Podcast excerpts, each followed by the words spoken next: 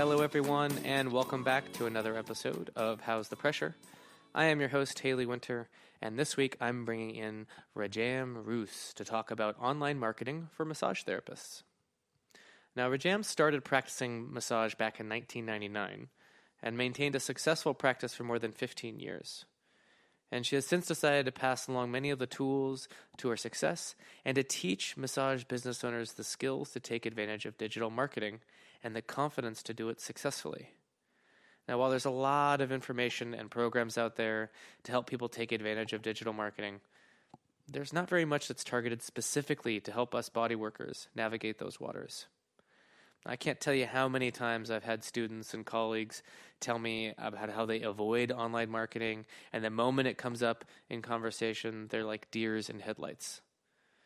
It's my hope that by bringing in Rajam to talk about this with me, that you can start to break this subject down into more understandable pieces. And hopefully by the end of this conversation, the subject may feel more accessible, and perhaps even inspire a few of you to take that first step. Now, Rajam also happens to be the founder and C E O of the San Diego Pain Summit, so I had to slip in a question or two about that event. I have heard about this summit from several of my guests, and I'm excited to say that I'll be attending it in February of twenty nineteen. One of my goals there is to meet and interview some of the presenters so that you, as my listeners, can benefit from some of the subjects we'll cover there. So here we go. I give you my conversation with Rajam Roose. All right, Rajam, thank you so much for joining me. Oh, thank you for having me. I really appreciate it. Yeah, it's a it's a it's a pleasure to have you on. Um, uh, you're a woman of many talents, and uh, today we're going to be talking a lot about online marketing. And I know this is a little bit of like a scary subject, kind of a gray area for a lot of massage therapists. We're really comfortable in the physical world, maybe the spiritual world, the the the touch world, but the digital world uh, seems to elude us a little bit. And uh, um, more than one massage therapist I've talked to just will avoid the subject, um, and as I have in the past. I know that's for sure. So I'm really honored to have you on because this is both a learning experience for me and I'm sure for a lot of my listeners. And so let's just dive right into it. Um, I'm curious, what are some of the most common misconceptions that massage therapists tend to have about online marketing? So it depends on what aspect of, of online or digital marketing. So for when it comes to uh, social marketing, most people just get on there to sell and they don't think about social as for building relationships. And instead they just get on and like they post, all they do is share maybe all the openings they have that week or what they have for sale or, you know, um, without realizing that, it, that people are on there to socialize, not to be sold to. Um, when it comes to having a website presence, um, many massage therapists end up, well, many business owners, we end up creating a website that we like without considering what would attract our niche, our target audience.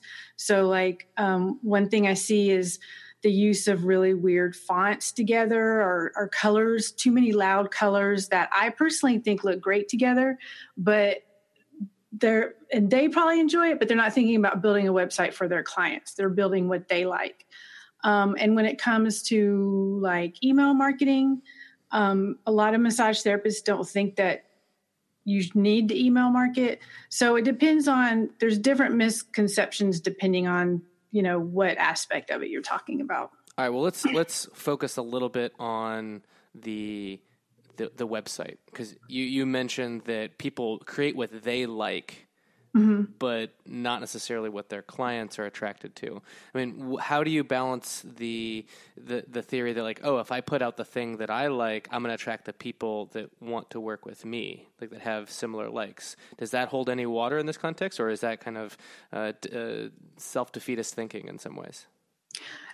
I think it does in a sense, but Uh, so, for example, a client that I had last year, she worked with athletes, right?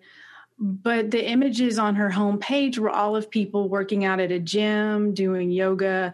If I was a visitor looking for massage, massage, and I visited that site, I would be like, oh, it's for a gym, and I would move on. So it's it's like that kind of, um, that's more what I mean, or thinking, um, we still want part of our personality to show through, but I think that it's a mistake to think about wanting to only work with people who are like you. Hmm. So, and I hear that a lot too from massage therapists. I only want to work on the type of people who I would get along with normally. And I think that kind of limits us with our client base. Instead, we should think about who is the who is the population that we want to serve, depending on our skills and um, what we're not good at.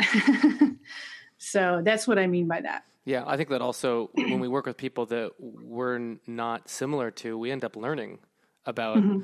other people and about ourselves in relation to those those other individuals.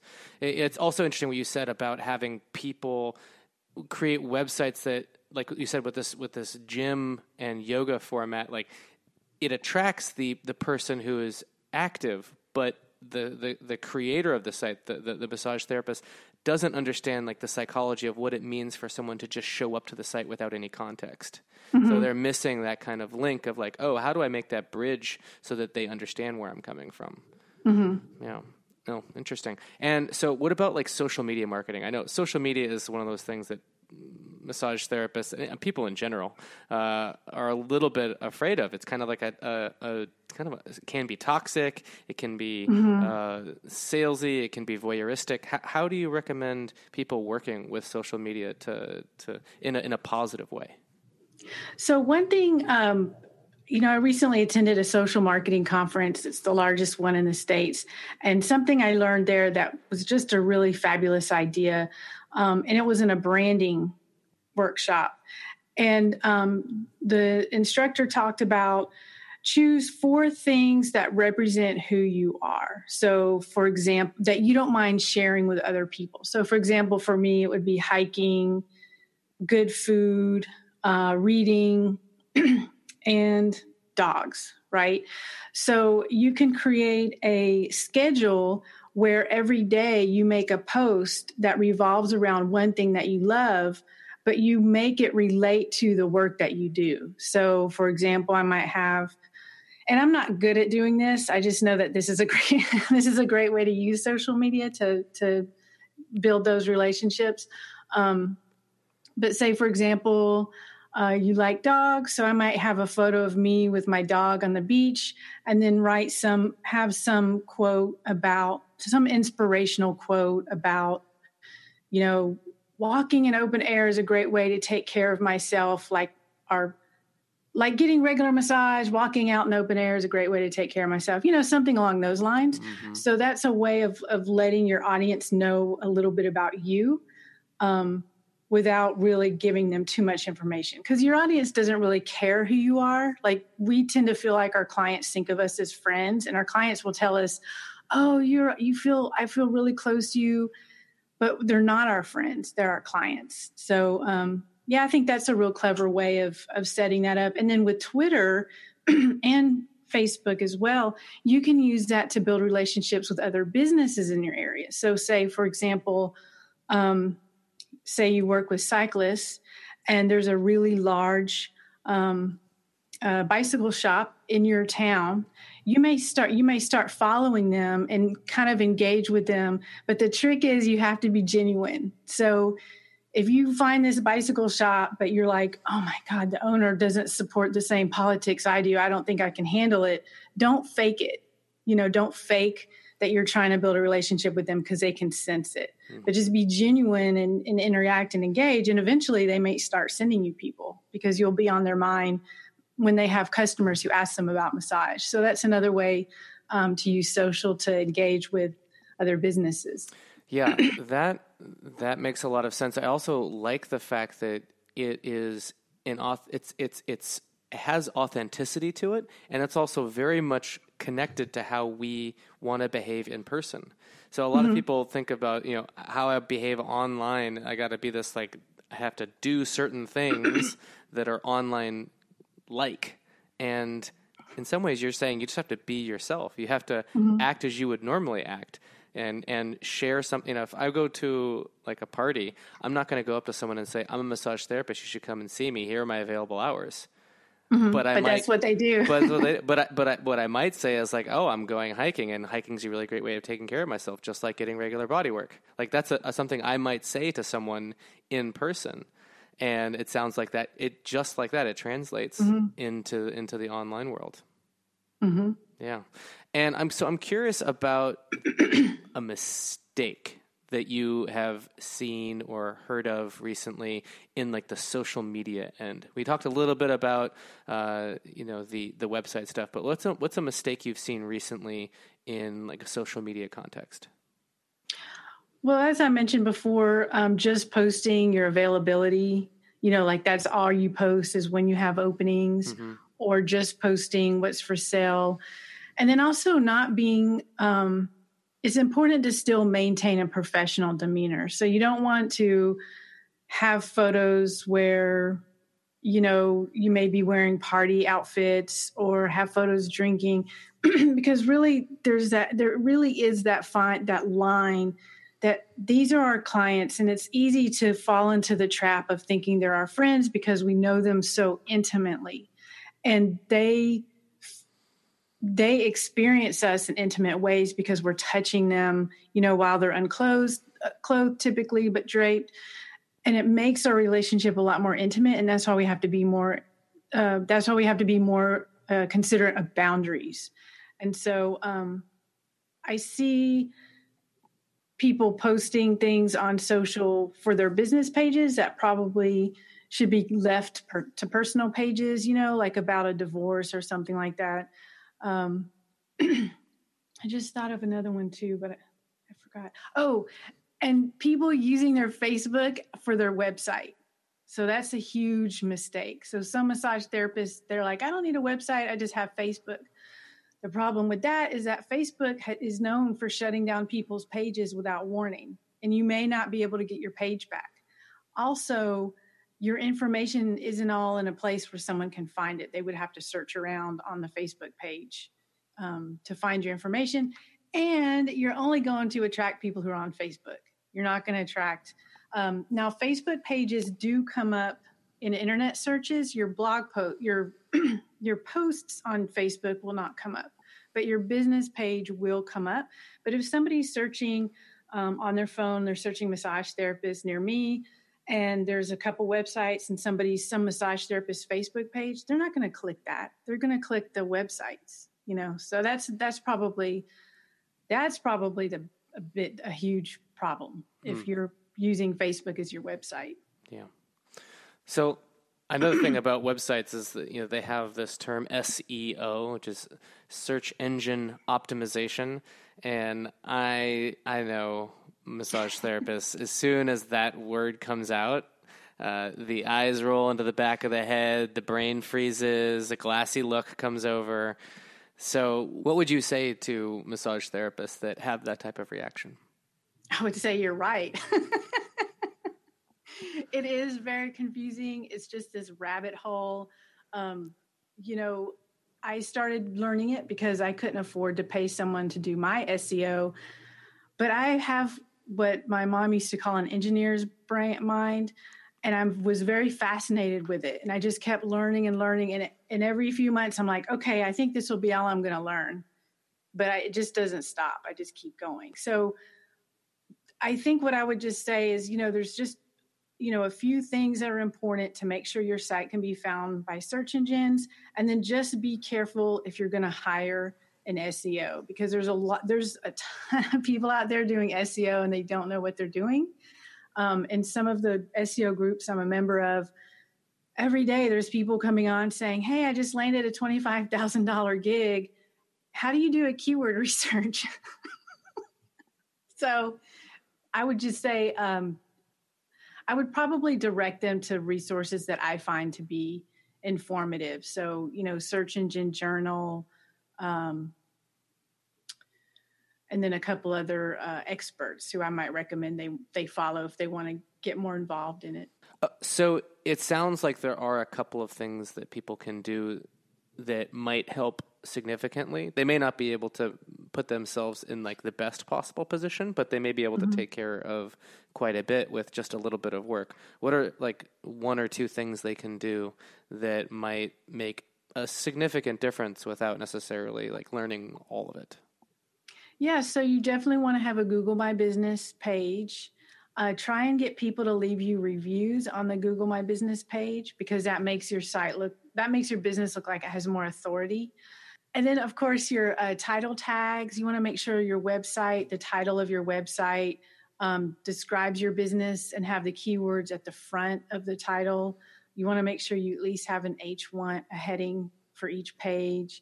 You want to make sure your images, uh, the alternative text is filled out, but not stuffed with keywords. So if you have an image of your massage office, uh, you wouldn't want to say, well, you could say massage office, but say you have an image of a calendar and it's on your website. You wouldn't want to say schedule your massage appointment today. You want to say calendar, because the alt text is for people who have disabilities and can't, and can't read. And if the alt text doesn't match, that can affect your um, site too a little bit.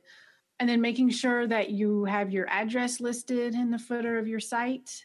And really, if you just do a few things, you could probably outrank your competitors, because most people, most small businesses aren't doing S E O. They're either not doing it, they're not doing it correctly. Um, so it's easier than you think to outrank the other massage therapists in your town. So sometimes just changing your title tags, you know, changing your title tags and making sure that your pages describe what your business is about. And you don't need tons and tons of pages. That's like old S E O. Now you just, you can even have just a few pages, but they need to be rich in content. Hmm.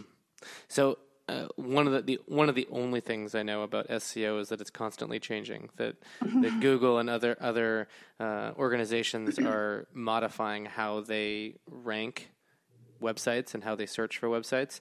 Uh, is there a specific website that you would recommend people go to look at to find basic recommendations on S E O stuff uh, that will be updated as things grow? Yeah, I really like um, on YouTube, Whiteboard Friday um, with uh, Randy Fishkin. He gives really good information. He's very sharp. Um, and he and I like how he breaks it down. So I think anybody... So some of the people that I follow, I don't think the lay person will understand a lot of it, but he's one that really can speak to the lay person, and he's, he stays on updated on top of things.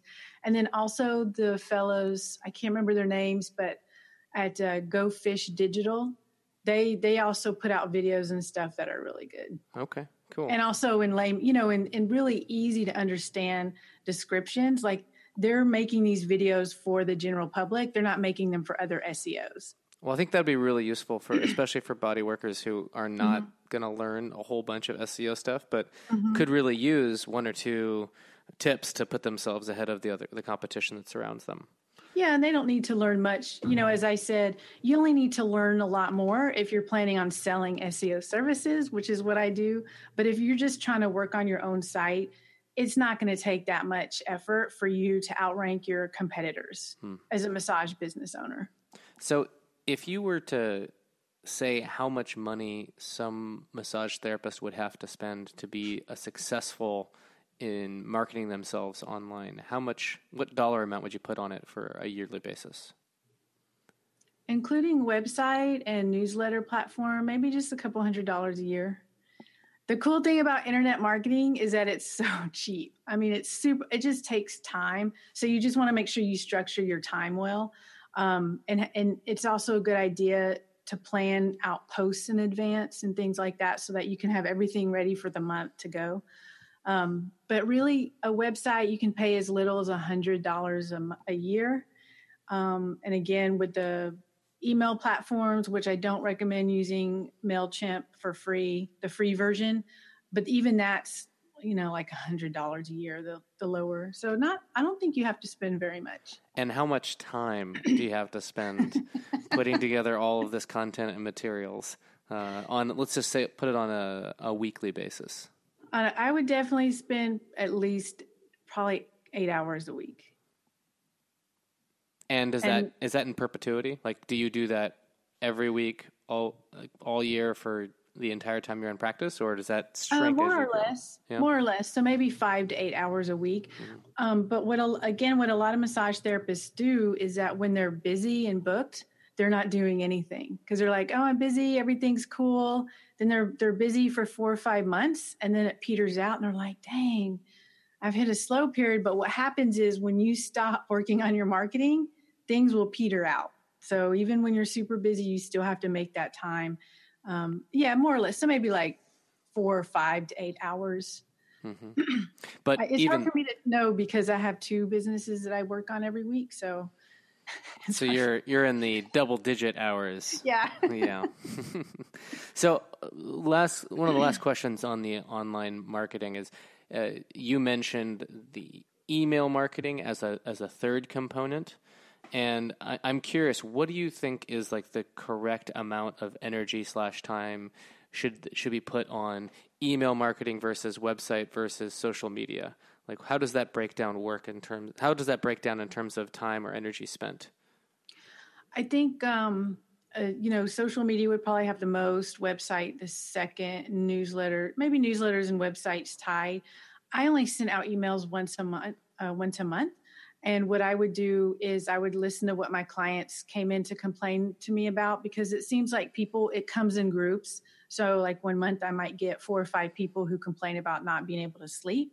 And so I'd write an article about setting up like a space, a ritual for sleeping, you know, that kind of thing. Um, you can get away with sending an email just three to four weeks. You don't have to send one out every week. Unless you really love to write content, then sure, why not? Mm-hmm. And do you think that if someone only marketed themselves online, didn't do anything else, uh, they could be successful? Probably. I, you know, could be, because on the flip side, I know massage therapists who aren't anywhere online and they've never had a website. They're not on social media, maybe for personal use, and they're booked as well. I think that um, it would be cases of like rare cases of luck.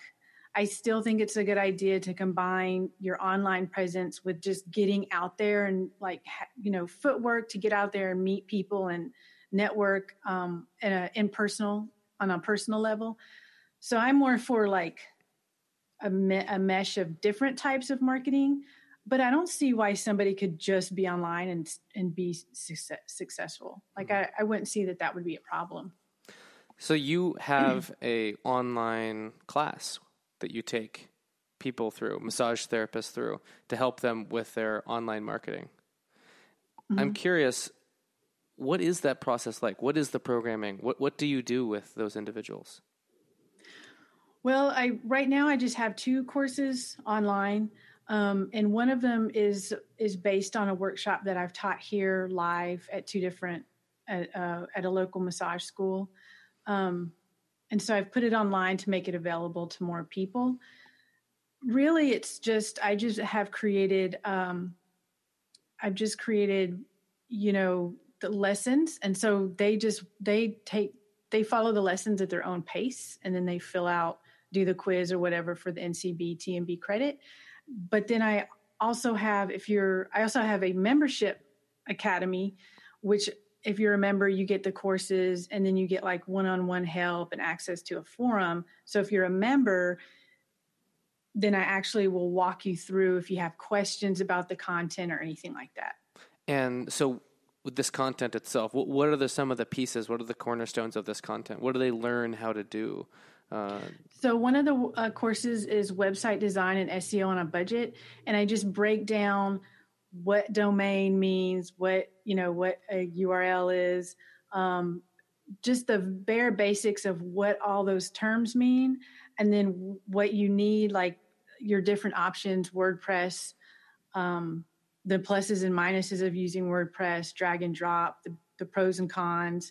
Um, just really what I like to do is I like to take a difficult concept like having a website, or like my other courses, your unique selling position or unique selling. Yeah. Unique selling position. Um, I like taking a different, a difficult concept and then breaking it down and then building it back together in really simple, easy to understand terms. And I give activities to ensure that, so if you do the activity, you're going to understand the lesson. So when you're learning about your competitive edge, I give an activity with that. So when you complete the activity, you're like, okay, now I get what a competitive edge is. And now I understand what my competitive edge is. And do, where would people find access to those online programs? Uh, they can find them at grow massage business dot com. Okay, excellent. I'll put a link into that uh, as well, into the into the show notes. So you're clearly passionate about online marketing, and I'm curious, that is not the case with a lot of massage therapists. So I'm wondering, what got you into it, and why? What what made you start this business? Um, well, the funny thing is, is that I've always loved marketing. Even as a kid, I loved commercials. I loved seeing ads in magazines and, and really looking at the, how they were set up as a way to like get you to make a purchase without coming out and saying, we want you to purchase this. And when I was fourteen, I actually collected business cards. So I had a business card collection. like, like How people had baseball cards, I had business cards. Um, and then, and the funny thing is I didn't even plan to have my own massage business. I was happy working for other people, but then two places I was working closed at the same time and I couldn't find a job. So that's when I opened a business and I found I was really good at the business side of it. And um, it's just something I've always, it just came natural to me. Hmm. And, uh, And I felt more like a business owner who happened to do massage than a massage owner who had a business. So, um, and I started the Grow Your Massage business because I love business and marketing, and I feel like I can help other business massage business owners understand it in a way that's not threatening or that's not um, that's not overloaded with fluff or like misinformation, which I see a lot of out there. Um, not not necessarily in the massage world, but just in marketing in general. There's so much fluff out there and people's trying to sell crap. That's they're just trying to sell you their version of their lucky break. Right. And it's not, you know. Switching gears a little bit, you have a, another project. I know you have two businesses, but now you also have a totally other project uh, because you're the founder of the San Diego Pain Summit. Can you explain a little bit about what that conference is and why it's useful to massage therapists? Sure. So uh, the conference is uh, basically to help clinicians understand um, what is out there in pain research, current pain research, and then how other clinicians are, how how they're creating frameworks for their own business or for their for the way they help their patients and clients based on that research. So it's not really about coming and learning a technique. It's just people sharing, okay, this is how, this is what I do in my practice that's based on this research. And then I also have uh, research scientists come and talk about research that they're doing that's kind of new and up and coming. So what are some of the specific things that came up this last conference in February? So this last conference, uh, there was a lot of focus on how to communicate with your client or patient. Um, I had a patient panel where three panelists um, who live with chronic pain talked about their experience in the healthcare system and how difficult it was to get people to listen to them or having to deal with people who wanted to all sell them services to cure their pain. Um, and then mostly just because... Evident, there is preliminary evidence showing that pain edu- educating your patients or clients about pain um, can help them feel better. And so I had a couple of speakers come talk about how they communicate their to their patients and what that process looks like. And it doesn't mean all your clients are going to care. I mean, you know, I worked with a lot of mostly, most of my clients were coming in for relief of pain.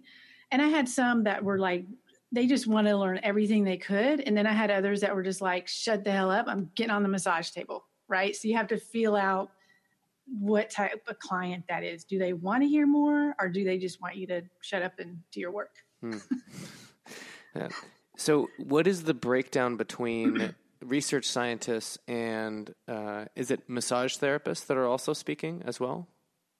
Uh, the first two years I did have a massage therapist talk.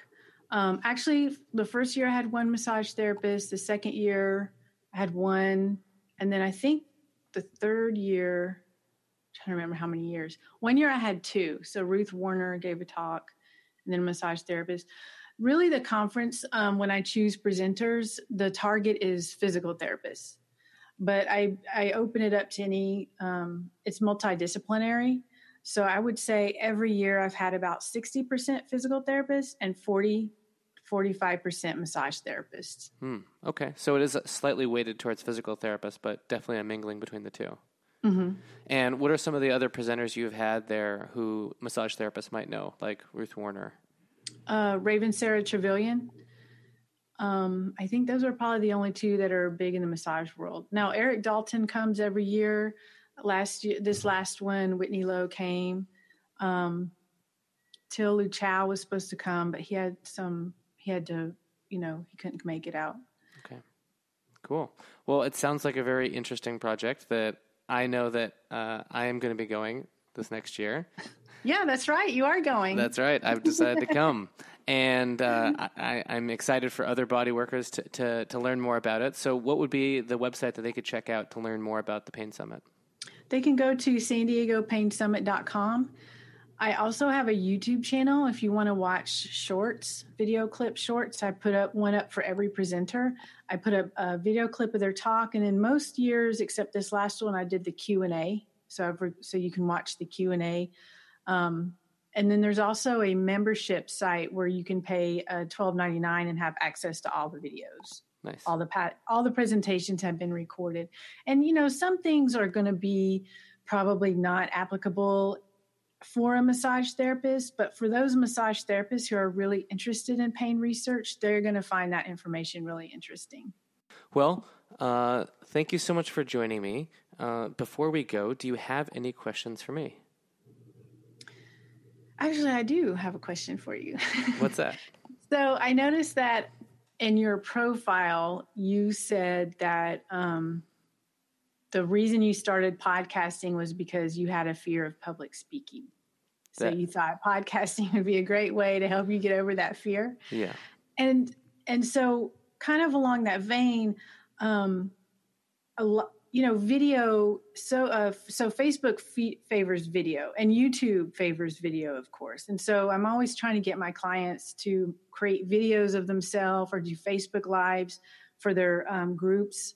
Um, and just an aside off that, uh, Facebook pages don't have quite the reach that they used to. So I recommend that massage therapists create groups, maybe based on health or whatever, and, and work on building relationships in that rather than from their page directly, but creating lives about, you know, their, who they are, what they do, and about their office.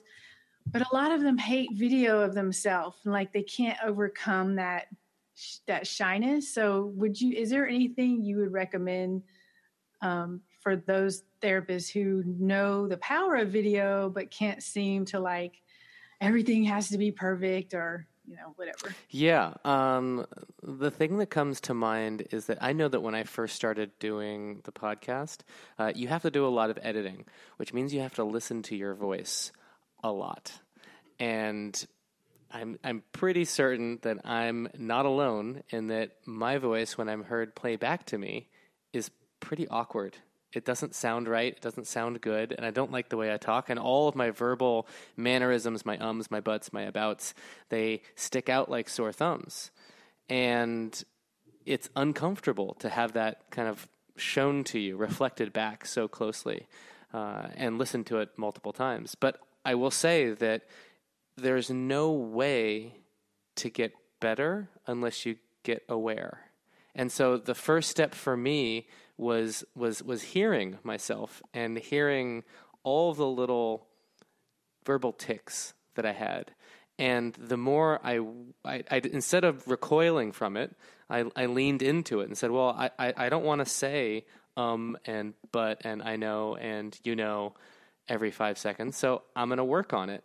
And and I was able to have that that progress reflected back to me. The more you listen to yourself, the more you work on it, the more you see it come back to you. And that whole thing of hearing yourself talk being awkward and weird and kind of grating and uncomfortable, that starts to fade. It's only because you're uncomfortable with it and it's not and it's new that it really sticks so so hard. And that's what I would say, is that it gets easier. Not only do you iterate on it and you learn from it and you get more comfortable, and then therefore you feel like you present better, but also you just habituate yourself to the sound and the feeling. And the truth is, we're our own worst critic when it comes to that stuff. When we see ourselves, it doesn't necessarily match up to the presentation we have in our mind of, of what we are, but the more you work on it, the closer those two things become one. So that would be my, my suggestion is keep at it because it does change. Love it. I'm going to use that next time some, somebody brings that up. Yeah. Well, thank you so much, Rajam. I really appreciate you taking the time. Well, thank you. I appreciate it.